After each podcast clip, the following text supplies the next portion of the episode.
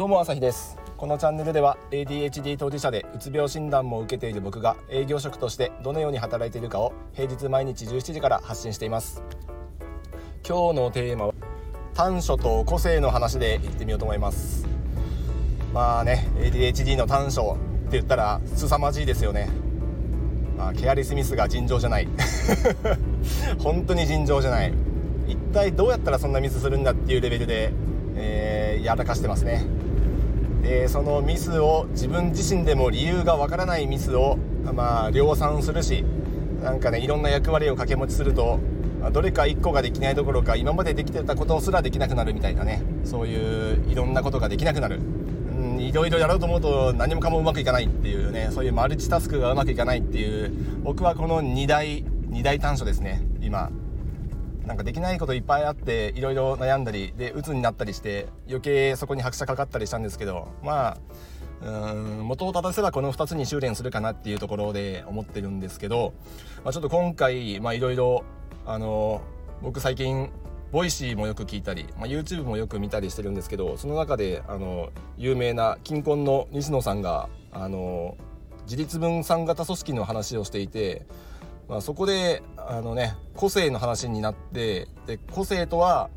まあ、すなわちあれですよ、うんと、やらないこととか、まあ、できないこととかそこがあるからこう個性が個性になるっていうそういう話をしてたんですよね、まあ、ちょっと自立分散型組織、まあ、いわゆるあの DAO って言われるやつですけど、まあ、DAO とはちょっと今回ねこの話を切り取ると全然関係ない話になっちゃうんですけど、まあ、これ発達障害の我々にとっては本当にあの大事な本質的な部分だなっていうふうに思っていて、まあ、やることとかできることよりもできないこととか、まあ、短所とか欠点とかそっちの方が大事っていうかそれがあるからこそ個性として人が生きるっていう風に僕はあの受け取ったんですよ、まあ、つまりえっ、とオールラウンダーで何でもできるよすごい才能もあるし実力もあるしあの何でもできるよっていう人は確かにすごいんですけど何でもできると逆に個性が薄まってしまうっていう話をしていてはあなるほどなと。だってそうですよね。なんかその六角形のあの能力を表すチャートがあったとして、まあ、ゲームでもねあのウイニングイレブンとかサッカーでいうと、まあ、パワープロでもいいですしなんか FF とかでも何でもねいいですけどある特定のキャラクターもしくは選手がもうすごい万能型の選手でもう全部パラメーターマックスマックスの能力を、えー、持っていたとしてもう最強だったとしたらもうその人は特徴がないわけですよね。まあ、全てあのマックスの能力を保持してるっていうそれが逆にあの特徴になるかもしれないですけど例えば平均点が5だったとして全部5だったとしたらそれってかなりその人の個性は薄まっちゃうんですよね。そこに、えー、とすごく僕は共感したというかそうだなっていうふうに思って。で個性的な人っていうのはある種そのどっかの部分スキルだとかあの得意なことに超特化型でもう異常なほど得意が優れていてだけどこっちはできない。ここは苦手。そこ得意なのにこっち苦手なんかいっていうそのツッコミどころがあるっていうそれが個性として、うんと、人を人たらしめるものだなって思いました。なるほどなと。だから苦手なことがあるっていうのは別にね何もえーと、と恥ずるべきことではなくて人として当然のことであってそこに必要以上にえー、悩んでしまったりくよくよしてしまうとあの、ね、僕のようにうつ状態になってしまったりして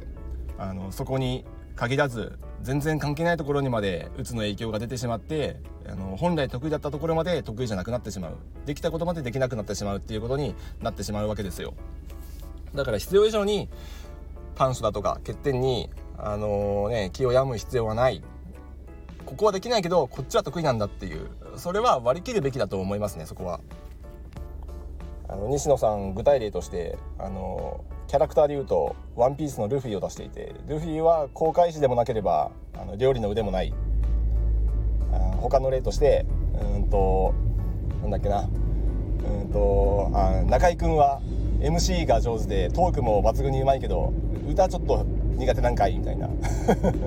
まこれが全部できたら個性じゃないってわけですよ。要するに。あのルフィもそういうねできないところがあるけどすごいゴム人間であの仲間思いっていうねそういううんと魅力があるからその欠点と魅力が両方あるからその人の価値が生まれてるっていうそこなんですよね。いやだってね例に出したらすごい申し訳ないというか失礼ですけど中居君がもし歌上手だったら中居君じゃないですよねこれ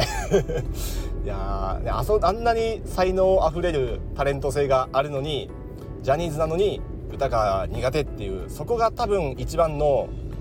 あの方の魅力をあの出しているところじゃないかなっていうふうにこう多分日本国民みんなわかると思うんで多分ご本人はあの、ね、歌上手になりたかったとかそういうふうに思うと思うんですけど、まあ、そうなってしまうと魅力がちょっと違うところに行っちゃうのかなもしくは薄まっちゃうのかなってなると思うと、まあ、僕らもすごい極端に苦手なところがあの前面に出てるタイプだと思いますけどそれが必ずしも悪いことではない、まあ、それで周りに迷惑かけることがあるかもしれないけどそしたら別な部分で貢献すればいいじゃないかと。こう割り切れるあの一つのあの根拠にあのこの話になるかなと思って、まあ、自信を失ったり、あのね、一時的にあのなくしてる人もいっぱいいると思うんですけど、まあ、だから何なんだと。そうじゃなくてもっと自分の得意なものはもともと何だったかなと。でそっちにフォーカスしてそっちであのうまくやっていけるように考えていった方が、まあ、ポジティブシンキングになると思うんで、まあ、苦手は苦手でね自分であのそこはもう認めるしかないと思うんで、まあ、そこでできるだけ迷惑かけないようにどうしたらいいのかそこは必ずあの考えるべきだと思いますがあのそこに悩む必要はないというかそこを直視ばっかりしているとあの良さまで失ってしまうっていうのがあの僕自身の経験なので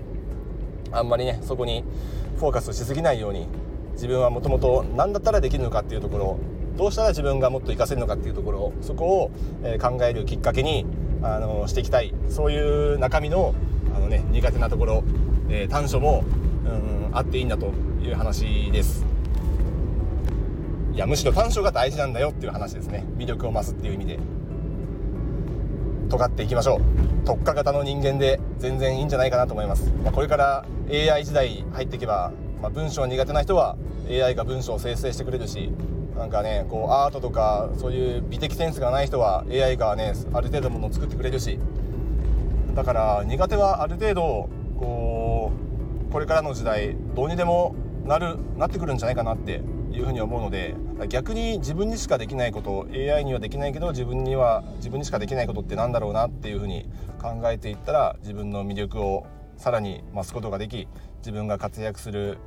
環境を自分自身で見つけられるとか作り出せるとかそういうことにつながるんじゃないかなっていうふうに思います。リスナーの皆さんの苦手短所欠点は何ですか？あのよかったらあのここぞとばかりにあのコメントください。それが皆さんの魅力ですきっと。あの僕の魅力はえー、ケアレスミスがめちゃめちゃ多い。それから、えーと、マルチタスクができない。あと過集中した後に力尽きてあのくたばっている。ひどい。これが僕の魅力です。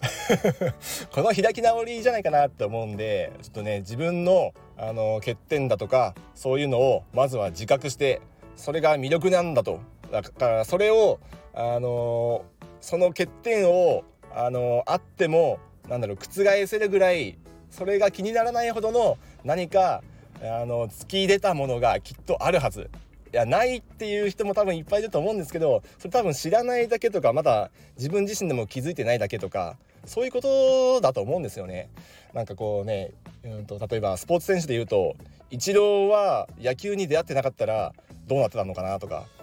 メッシがもしうんと日本古代古代じゃない江戸時代の日本とかにいてあの相撲しかなかったとしたら彼はあの生きていけたのかなとか生きていけたのかなとかいや結局その自分が活躍できる環境に早く出会えた人は早くから才能を発揮するし出会えてない人とか気づけてない人は単純にそれにあの出会うきっかけ気づくきっかけがないだけだと思うので必ずそこはあのないなら探すべきだしあのいろんなことに挑戦してみて、まあ、そして挑戦して失敗するたびにあこれは違ったなあれも違ったなって思うだけでじゃあ次何に挑戦しようかなって、まあ、多分それを何回も繰り返すだけかなって思うんですよ。だからうんとなんだできないことはいっぱいあっていいと思うんであの何でもかんでもできたらそれは人間じゃないので、えーと、オールラウンダーになろうとしなくていいのであのできないことをまずできないと認めてそしてそれが自分の欠点であればあのそれが自分の個性なんだというふうにもう思いっきりあ ねじ曲げてでポジティブにいきましょう。僕らには僕らにしかできないことがあるはず。あの自分の個性が必ず役に立つ場所があるはず。だから、えーと、ADHD を武器にしていきましょう。そういう場を見つけていきましょう。何なら探しましょう。ではまた。